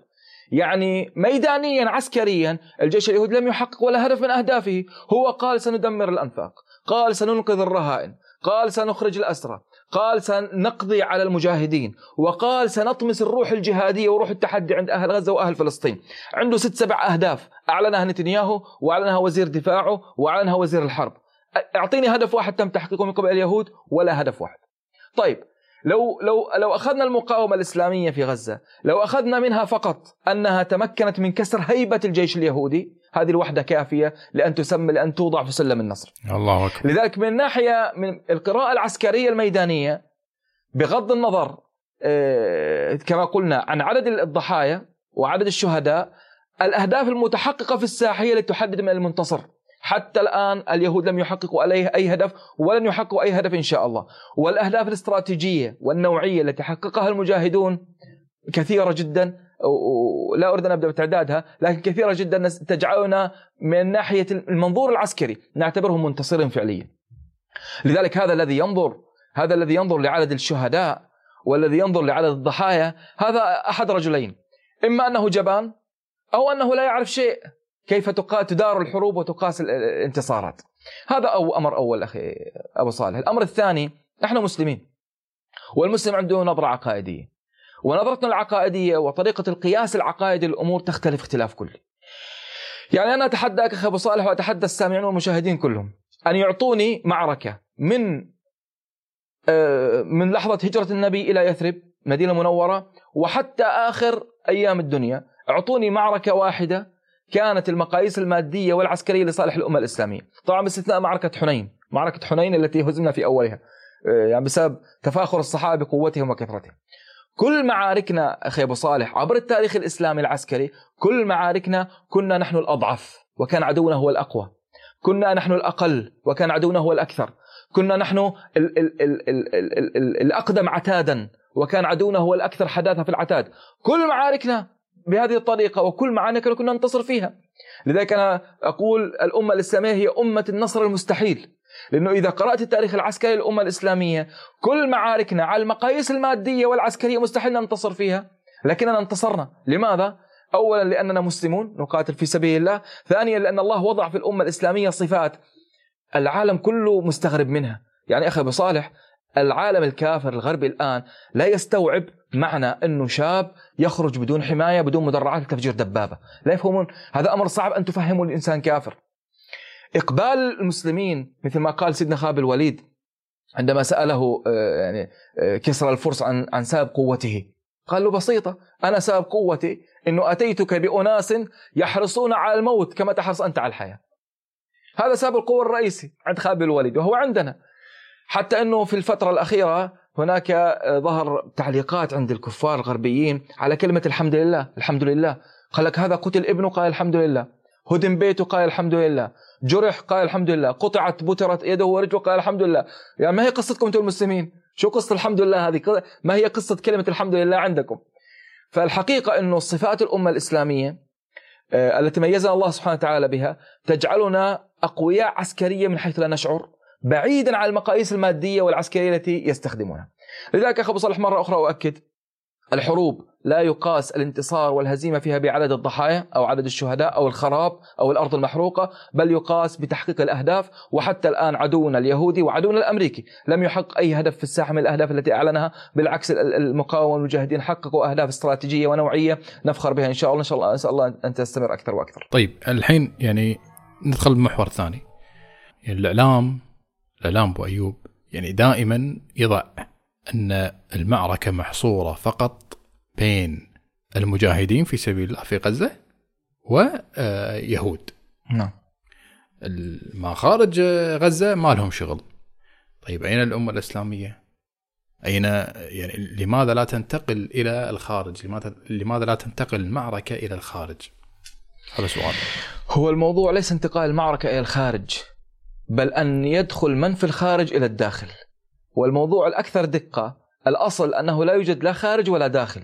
الأصل أننا قطعة واحدة لا فيها خارج ولا داخل. هذا الأصل أن الأمة الإسلامية قطعة واحدة منطقتها الإسلامية. هنا أخي أبو صالح أريد أن أقول كلمة مختصرة لجميع المشاهدين والسامعين وحتى يفهمها مني تحديدا أهل الأردن وأهل مصر وأهل بلاد الحرمين وأهل تركيا. باعتبارهم الأقرب الجيوش الأقرب والأسهل فزعة. وسرعة في الوصول. إذا لم يتدخل أي جيش من هذه الجيوش الأربعة فلن آه، تنتهي المعركة على خير. تدخل جيش من الخارج هو هو إلزامي وليس اختياري. يعني معركة فلسطين معركة تحرير فلسطين لا يستطيع أهل فلسطين القيام بها لوحدهم. نعم أهل فلسطين يستطيعون إيلام العدو اليهودي يستطيعون إيجاعه يستطيعون بين الفترة والأخرى أن يقوموا بعمليات نوعية نفخر بها في الدنيا وفي الآخرة إن شاء الله. يستطيعون المحافظة على هويتهم وعقيدتهم وانتمائهم لكن لا نستطيع أن نحرر فلسطين.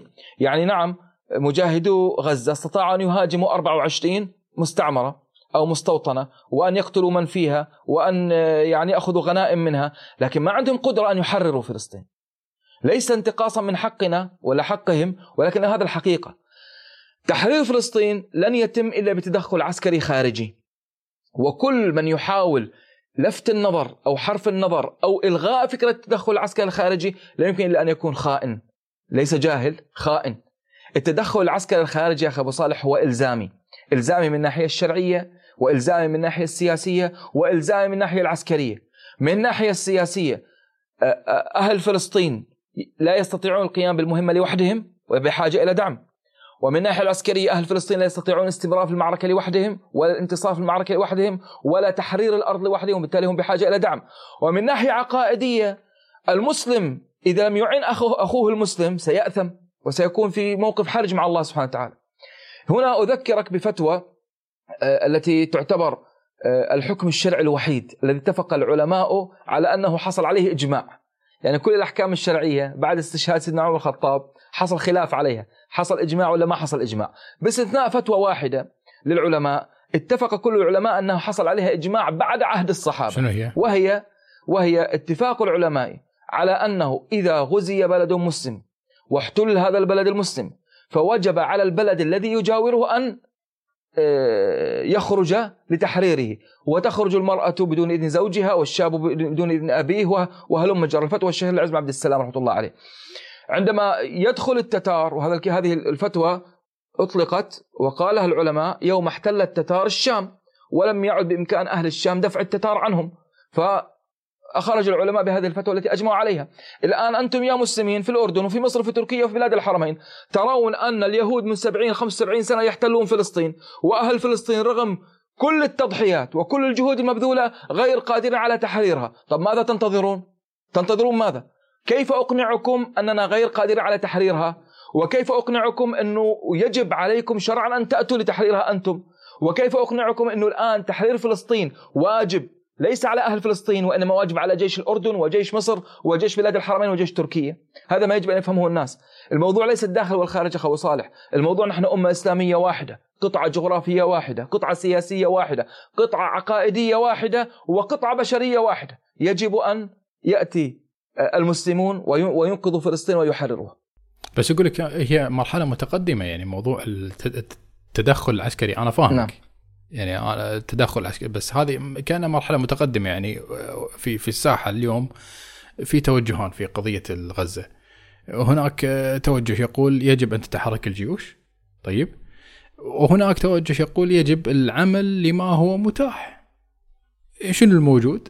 خلينا يعني الضغط مجلس الأمن وكذا والنظام الدولي كيف يمكن اليوم أبو أيوب إنه يستوعب الرأي الآخر اللي هو اللي يشوف العمل المتاح لنقول إن من ينادي بالجيوش يمشون ضمن الخطة الطبيعية. نعم.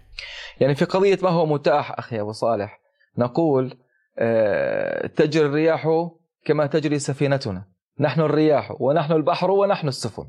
ما في شيء اسمه متاح، الدنيا لا تعطيك هدايا مجانية. آه، وخاصة في هذا الزمان. إذا لم يكن عندك روح التضحية وعزيمة على العمل لن يأتي الحاكم ويقول لك والله أنا سأتحرك تحرير فلسطين لن يخرج الجيش لوحده. لن تأتي العالم الغربي ويحترمك إذا لم تكن أنت قادر على أخذ احترامك من عيونهم ومن أفواههم رغما عن أنوفهم. بالتالي هذا قضية ما هو متاح؟ هذه قضية المتخاذلين. وهذه المرحلة ليست المتخاذلين. هذه المرحلة للشجعان. هذه المرحلة التي نعيش فيها هي مرحلة الشجعان ومرحلة الأذكياء ومرحلة من لديه استعداد للتضحية ومن لديه روح التضحية. الإنسان الذي ليس لديه روح التضحية هذا حطه على جنب لا نريده.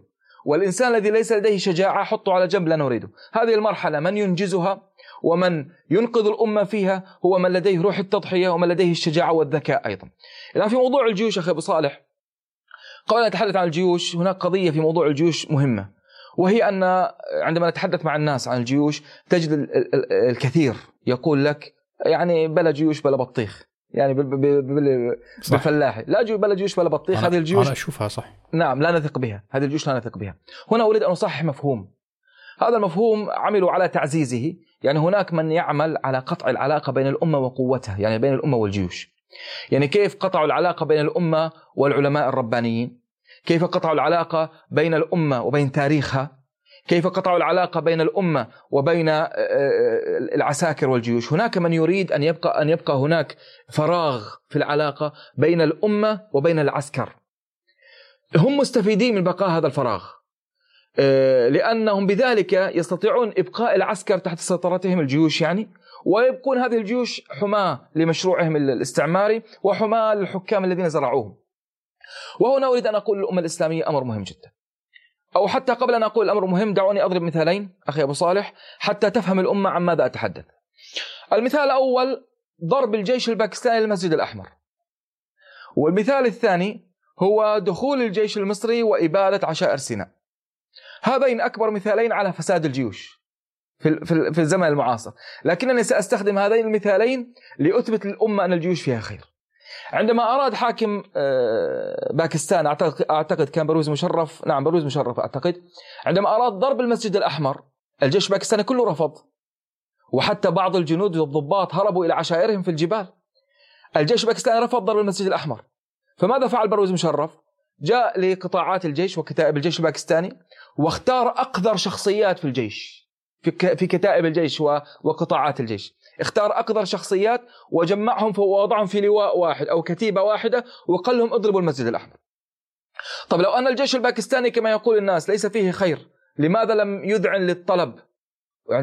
شوف أخي أبو صالح الموضوع العسكري عندما ترفض الأمر العسكري هذا ليس مثل الحياة المدنية. حياة العسكري فيها درجة المخاطرة عالية ليس مثل حياة المدنيين. العسكري عندما يصل أوامر يتعرض لمحاكمات عسكرية وربما تصل للإعدام والإعفاء من الخدمة ويعني بين قوسين بتبهدل بهدلة حقيقية عندما يعصي الاوامر ليس مثل أن تذهب لمديرك في الشركة وتعصي أمر مديرك في الشركة ويمكن يمكن يخفض عليك راتب يوم ولا يومين. لا هذا في الحياة العسكرية عصيان الأوامر جريمة كبرى. فالجيش الباكستاني كله رفض وعصى الأوامر. مما اضطر برويز مشرف أن يأتي ويختار أقدر شخصيات يعني يبحث عن عن الحثالات داخل الجيش ويضعهم في كتيبة واحدة وقال لهم يلا اذهبوا المسجد الأحمر.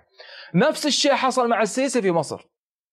عندما اتخذ القرار السيسي بمهاجمة عشائر سيناء بحجة داعش وما أدراك ما داعش وأهل مصر يعرفون أن المقصود هو عشائر سيناء لأن عشائر سيناء قوة وهذه القوة مقاربة لليهود وفي أي لحظة ممكن بما انه الأنفاق موجودة تحت غزة في أي لحظة ممكن أن يدخلوا يعني يؤرقون الأمن اليهودي. ذهب للجيش المصري لقطاعات التسعة للجيش المصري ما وجد تجاوب حقيقي لدرجة أنه خاف أنه هذه القطاعات تنقلب عليه. ففعل نفس الشيء ذهب للقطاعات التسعة وأخرج المرضى النفسيين منهم وأخرج الحثالات منهم وجمعهم في كتيبة واحدة أو لواء واحد وأطلقهم على سيناء. لا أريد أن أذكر الأمة الإسلامية بمعركة الكرامة ولا ببطولة عبد الله التل في القدس ولا ببطولات البيرقدار قائد الجيش العراقي في جنين ولا أن أذكرهم بالدقامسة لكن أريد من الأمة الإسلامية أن تفهم قاعدة. هذا الذي يقنعكم بأن الجيش ليس فيه خير هو الذي ليس فيه خير. الجيش فيه خير حقيقي. الجيش هو جزء طبيعي من الأمة الإسلامية وامتداد طبيعي للأمة الإسلامية والجيش يجب التعاون معه على هذا الأساس. الذي في الجيش هو ابني وابنك وأخي وأخوك وابن عمي وابن عمك. وما يتأثر وما أتأثر أنا به يتأثر ههو به.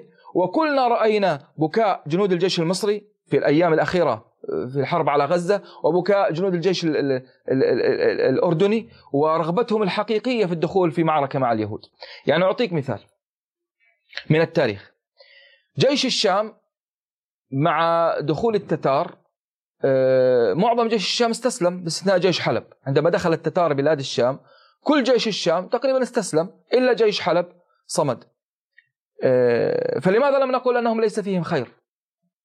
عندما جاء بيبرس من أين أتى بجنوده؟ هؤلاء الذين هربوا من مواجهة التتار وهؤلاء الذين آه، استسلموا للتتار وهؤلاء الذين ظهر عليهم الجبن وظهر أنه ليس فيهم خير هم الذين جمعهم بيبرس وأخذهم لعين جالوت. نفس الشيء حصل في مصر في نفس الآن. جنود مصر وقيادات جيش مصر رفعوا توصية لقطز بأن يستسلموا للتتار وأن يحصلوا على أفضل شروط يعني كانوا في لحظة جبن ولحظة عدم عدم عدم خيرية لكن عندما أراد قطز أن يقاتل التتار ماذا فعل؟ هل أتى بجيش جديد؟ استخدم نفس الجيش الذي كان يظهر عليه الجبن ويظهر عليه عدم الخيرية استخدمه لكي يقاتل التتار يعني عندنا جيشين جيش في الشام استسلم وجيش في مصر قارب على الاستسلام جيش في الشام هرب من من أمام التتار جمعهم بيبرس وقطز أنفسهم و نزلوا بهم العين جالوت. بما المقصود من هذه الفكرة أخي أبو صالح أن الجيش الحكم عليه يكون بالحكم على من يقود هذا الجيش ومن يعطي الأوامر لهذا الجيش. الآن المطلوب من أهلنا في منطقة الطوق أن يسقطوا حكامهم وأن يضعوا حكاما يليقون بهذه الأمة حكاما يليقون بساحة الجهاد حكام يعطوا الأوامر لهذه لهذا الجيش بأن تنطلق. طيب جزاك الله خير أبو أيوب. يعني أنا في فكرة في ناس يقولون أن الجيوش غير موجودة. الجيوش لا تتحرك. طيب. شوف أنا يعني أخذ أخذت نماذج آه، سريعة. مثلا ثورة اليمن. يعني دليل أن الجيوش تتحرك. هي موجودة. ولكن أين أين تتحرك؟ هنا السؤال. من يعني من يقودها؟ آه، ثورة اليمن عام 1962 شارك في الحرب من مصر. قرابة 70 ألف جندي لدعم الثورة. وفي المقابل اعلنت السعودية وال- والأردن آه، تحالفا عسكريا لدعم الملكين في اليمن. الشرعية بين قوسين. دخول الجيش العراقي آه، الكويت. شارك الجيش السعودي أكثر من خمسين ألف مقاتل. المصري أكثر من عشرين ألف مقاتل. السوري أكثر من آه، عشرة آلاف. المغرب آه، أكثر من ثلاثة عشر ألف. الباكستاني العماني الإماراتي قطر. ما شاء الله. ال- في عاصفة آه، الحزم. طبعا السعودية ال- ال- 150 ألف جندي. الإمارات 1000 آه، آه، 10000 جندي. آه، سلاح الجو الأردني شارك. آه، القوات الجوية المصرية شاركت. السودان شاركت. الحروب هناك حروب لا ناقة لنا للمسلمين فيها ولا جمل مثل الكونغو حرب الرمال بين المغرب المغرب والجزائر. الحقيقة أخي أبو صالح آه، موضوع الجيوش آه، أريد أن أختصره في بضع كلمات. بداية قبل أن أتحدث عنه آه، أريد من الجميع أن يفهم أن تحريك الجيوش موضوع إلزامي. يعني هنا نحن لا نتحدث عن شيء اختياري وهناك خيار ثاني لدينا ما عندنا خيار ثاني. تحريك الجيوش جيوش المسلمين أمر إلزامي. إذا لم تتحرك هذه الجيوش برغبتها يجب أن نحركها رغما عنها ورغما عن أنوف قادتها يعني موضوع تحريك الجيوش هذا ليس ليس أحد الخيارات المطروحة بل هو الخيار الوحيد الموجود أمامنا. وإلا من سيقاتل اليهود؟ ومن سيقاتل الجيش الأمريكي؟ ومن سيقاتل الجيش اليهودي؟ ومن سيقاتل الجيش الفرنسي والمعدات وسلاح الجو؟ يعني منين نجيب سلاح جو ثاني غير الموجود؟ نجيب سلاح مدفعية ثاني غير موجود. نحن بحاجة لسلاح جو بحاجة لسلاح مشاة بحاجة لسلاح مدفعية بحاجة إلى خبراء تكتيكيين بحاجة إلى قادة أركان.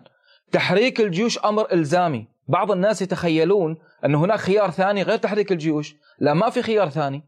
تحريك الجيوش هو الخيار الوحيد أمام الأمة الإسلامية. للانتصار لتحرير فلسطين لتوحيد الأمة الإسلامية لإزالة سايكس بيكو. ما في خيار ثاني.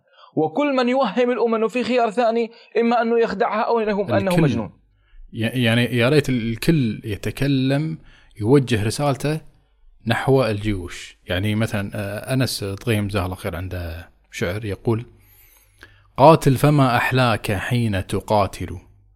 ما قيمة الدنيا وزندك مائل.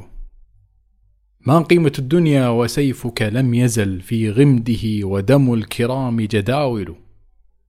قاتل بآخر ما تبقى من دم فالعار أن نحيا ويهنأ قاتل. ذخر يديك فوجه أرضك ممحل فليسقه منك الرصاص الهاطل. قاتل فما أحلاك حين تقاتل. ما قيمة الدنيا وزندك مائل. يعني تخيل أبو أيوب أن كل الخطباء المشايخ المثقفين الكتاب النشطاء ال ال ال يحملون الجيوش مسؤولية تحرير غزة. لذلك نحن ماذا نحن, نحن؟ نحاول أن نوجه رسالة لإخواننا الشعب الأردني. وإن كانت كلمة شعب يعني أصلا غير صحيحة شرعيا.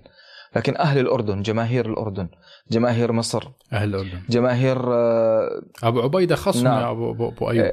أبو عبيدة نحن خصم نريد من هؤلاء يعني الجماهير أن تتوجه نحو الجيوش وأن تجبر الجيوش على التحرك. أنا اقترحت اقتراح في بداية طوفان أقصى أول أسبوع. قلت يا جماهير الأردن اذهبوا للكليات العسكرية واذهبوا إلى المعسكرات وحاصروها.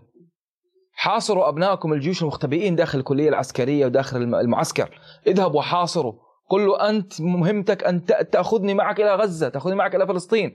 وليست مهمتك أن تختبئ لحظة بدا- بداية المعركة. أنت جندي مختبئ والمعركة قائمة. كيف تحترم نفسك وعسكريتك وشرفك العسكري؟ أيضا موضوع العلماء أخي أبو صالح. من الأمور التي تعرفك هذا العالم الذي أمامك عالم خائن ولا عالم صادق هو عندما يقوم هذا العالم بمخاطبة الجيش إنه أنت كجندي أنت كضابط أنت آثم لأنك ساكت، أنت آثم لأنك مختبئ والمعركة مشتعلة، أنت آثم لأن سلاحك آه، مؤمن وأهل غزة يقتلون وأطفال غزة يقتلون وأطفال جنين وغير وغيرهم. بالتالي يجب أن يكون هناك هجوم من العلماء الخطباء المفكرين السياسيين المؤثرين وحتى الجماهير في الشارع يجب أن تهاجم هؤلاء العساكر وتحرك غيرتهم والإحساس فيهم حتى يعرفوا إنه تحركهم أصبح إلزامي. الموضوع ليس إنك تنتظر أوامر. هذه موضوع انتظار الأوامر يجب أن نطوي هذه الصفحة. صفحة انتظار الأوامر يجب أن تطوى. كما طواها عبد الله التل وكما طواها ربيع الأقدار وكما طويت يوم معركة الكرامة يجب أن تطوى هذه المعركه هذه الصفحة. وأن يبدأ العسكريون بالتحرك وفق إملاءات العقيدة الإسلامية عليهم. ربك أهم من ملكك. وربك أهم من رئيسك سبحانه وتعالى عما يصفون. وربك كلامه مسموع وله الطاعة. عندما قال لك الله سبحانه وتعالى قاتل في سبيل الله تقاتل. سواء قال لك السيسي اجلس ولا لم يقل لك إجلس. وصلتك أوامر من الملك عبد الله ولا, ولا لم تصل لك أوامر. بما أن الله أعطى الأمر بالتحرك يجب أن تطيع لأنك أنت جندي من جند الله سبحانه وتعالى. بالتالي عندما تصبح أوامر الله في قلب هذا العسكري أهم من أوامر السيسي وأهم من أوامر الملك وأهم من أوامر عبد الله وأهم من أوامر فلان وعلان عندها يصبح هذا الجندي مستعد لتحرير فلسطين. لكن ما دام هذا الجندي أوامر قيادته أهم عنده من أوامر الله لن نستطيع الاستفادة منه. وهذا الذي يجب أن يفعله الآن علماء والخطباء والمؤثرين تجاه العساكر وتجاه الجنود. يجب أن يعرفوهم الفرق بين أوامر الله وبين أوامر الملك والرئيس وبين معصية الله ومعصية الملك والرئيس. جزاك الله خير. جزاك الله خير آه، شيخ جندل الله يبارك فيك. آه، أسأل الله انه يعني يستعملنا ولا اللهم آمين إن شاء الله. أسأل الله انه يرحم الشهداء. اللهم آمين. أسأل الله أن بإذن الله منصورين أبو أيوب بإذن, بإذن الله بإذن الله بإذن الله إن شاء الله.